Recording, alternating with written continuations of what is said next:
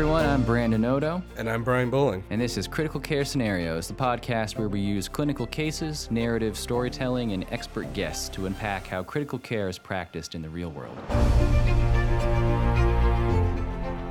Hello, people of Earth near and far. It is Brandon back with a TIRBO. Today, let's talk about the SBT, spontaneous breathing trials, the trials we give intubated patients uh, to see if they are ready to be extubated. This has been shown fairly reliably to be the best general approach to preparing a patient for extubation. The old days, we would really think about weaning them in the sense that we're giving them this intervention and we need to gradually withdraw it the same way you might taper off a steroid, for instance, until it's barely there.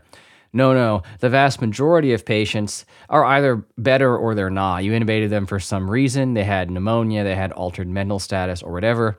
And now that's either better enough that they can be extubated safely or it's not. And the best way to find that out is to just test them and see. And really, the less judgment you put into it, uh, probably the better because a lot of patients may be ready that you didn't necessarily think would be. It should just be protocolized. They should just do it and let you know, hey, bed 12 passed their SBT. Anyway, all of that being aside, I think we should look at the question of why patients fail a trial. Because when they fail, they tend to fail in one of a few different ways. Just call them different phenotypes of SBT failure. And I think this is very instructive because understanding the ways in which patients fail helps us understand what's driving that failure and how you can fix it for next time. So, there are probably three general categories that patients fall into. Now, I'm not going to talk about patients who never got their trial or perhaps shouldn't have gotten their trial because they were not ready in other ways.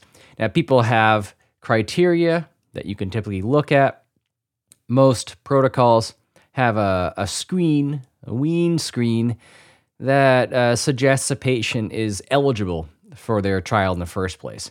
Things like basically, are they still very, very sick, on a lot of vent support, tons of pressors, paralyzed, whatever. Uh, you probably shouldn't even trial those patients because it may not be safe. And then there are many other patients who may be still somewhat sick, but it's still worth doing the trial if for no other reason than to get in the habit of doing. Basically, if it's safe to do and it's not going to set you back, then you probably should do it. There's also patients who uh, may or may not pass a trial, but you're still not going to extubate them. A good example is they are uh, still have very poor mental status, and regardless of what their lungs are doing, you, you wouldn't take the tube out.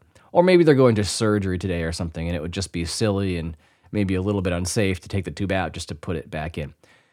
Let's put all those aside. They were appropriate to do the trial on, and now they're doing it, and yet they seem to be failing. Now, again, there are criteria for what people will teach or at least theoretically use as passing or failing criteria. I think most of us tend to use more of a gestalt sense for how the patient looks. And how they look is going to be one of a few things when they don't look great. If they don't look great after they've been on their trial, it may be because they are tachypneic, so they're breathing fast, and they're breathing fast with low tidal volumes. So fast but shallow.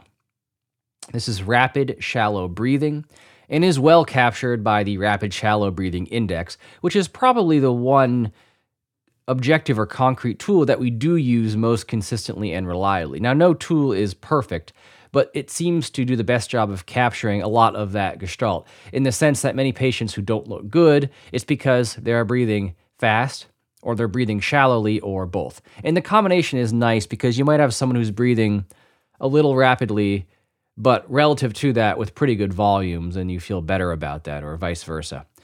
But a patient who's breathing fast but shallow, we would generally feel like is not breathing well. And this is true, quote, respiratory distress. This is a patient who, off the vent, you might have intubated because they really seem to be distressed. And it probably should make you think that the reason you intubated them is not yet resolved. Often we see this in the patient with lung disease, pneumonia, ARDS or whatever. Maybe they have a lot of secretions, a lot of atelectasis, um, and it should probably make you think they're not ready yet. Classic example of failure. Now, contrast this with the second phenotype, which is tachypnea. They're breathing fast, but their volumes are high, or at least adequate. They're substantial. Their RSBI is, is not bad, it's on the lower side. This phenotype is most often seen in a patient who is just restless or agitated or worked up. Uh, and you may see that clinically as well. They may be all over the place. This is often because a patient is maybe confused or delirious, or they simply are uncomfortable and restless and claustrophobic, and you're really seeing it because you held their sedation for their trial. These are challenging patients because it's hard to get the SBT you want to see where they're calm and comfortable. Uh, and yet they may be ready to be extubated. You're just seeing, you know, CNS effects, not lung effects. So what do you do? Well, you can manage the sedation side. Some people can trial on a small amount of sedation, an opioid, propofol, something else, or the classic tool would be dexmedetomidine, that Precedex, which allows you to generally uh, calm someone down but spare their respiratory drive. So this this move of leaving them or even switching them to dexmedetomidine for their trial when you think they are or you see that they are agitated in the setting of that trial could be a good move because you can leave them on it not only during the trial but after. You can use it as a bridge to extubation, and then you can uh, try to wean it off, or you could even leave it on if it's still useful. That being said, uh, you know you could leave someone on something like propofol, just understanding that it may suppress their breathing, and you know put that into context. So if they're breathing fast but with high volumes, maybe sedation is fair if they're breathing fast but with low volumes on sedation, they may be over sedated. And you should therefore hold those drugs or lighten them up. And that gets us into the last phenotype, which is true hypoventilation. Low respiratory rate, not fast, low, and low tidal volumes. So, this is usually the patient who is sedated or has other reasons for suppression of their respiratory drive or their CNS. Most of the time, it's from our drugs. A very common one is opioids because we all know that suppresses your respiratory drive. And even if you held the drip you were on of something like fentanyl, easily may have built up, and that's the effect you're seeing. Certainly, things like propofol as well, uh, maybe even benzos in high enough doses. That's what you should think when you see this picture. And then you should think, how can we get this stuff off so that we can at least transition to one of the other phenotypes of failure, or ideally just have them succeed.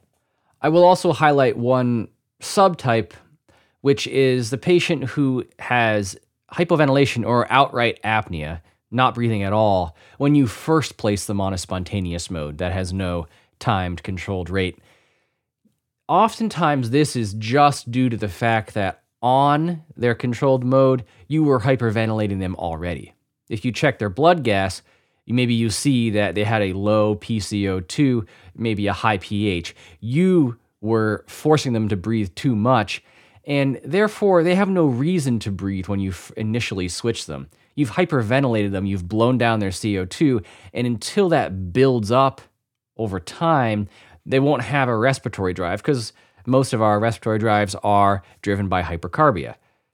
What do you do? Just let them be apneic for a few seconds, and it may be 30 seconds, a minute, even a couple minutes until they have that drive to breathe.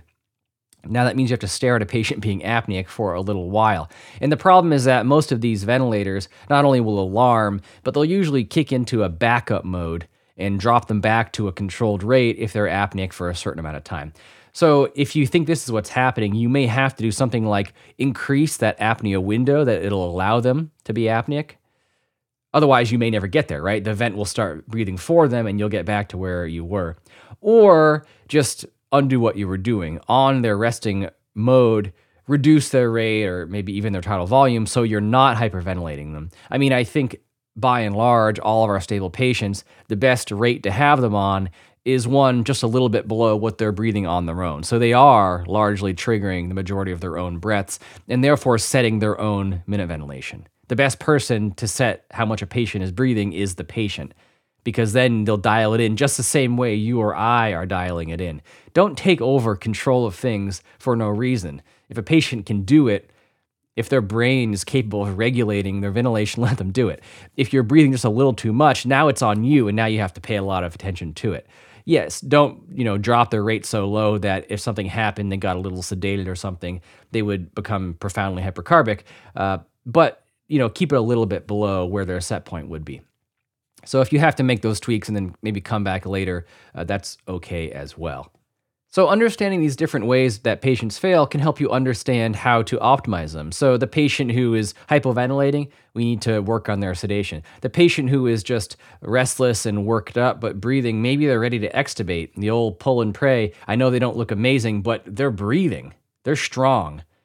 So, they're ready, and they may be much less restless and agitated off the ventilator because that's what's bothering them. Lying here with a breathing tube in, with their sedation off, and we're all just staring at them. Just get it out, remove that stimulus and trigger, and they'll be comfortable. Or, you know, some kind of a move like that dexmedetomidine or whatever.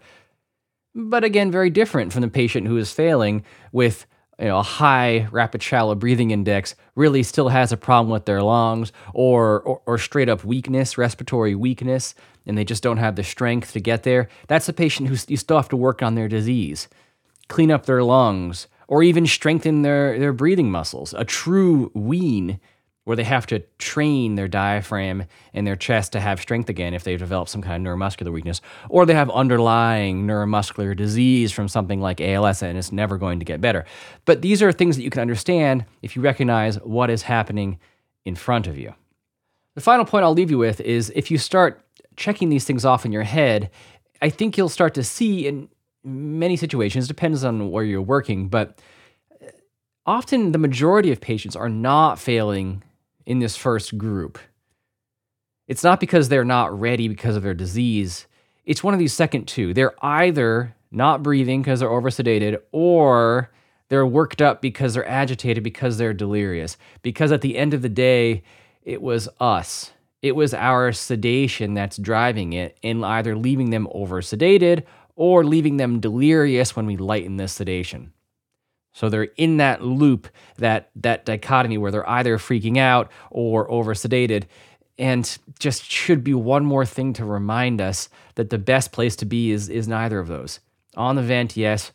Comfortable, yes but avoiding that morass and positive feedback loop where we give them a bunch of sedation and that drives confusion and delirium. And therefore, when we try to liberate them, they're either confused or sedated. We can pick our poison, but neither case are they ready to be extubated. Something to think about. Talk to you next time.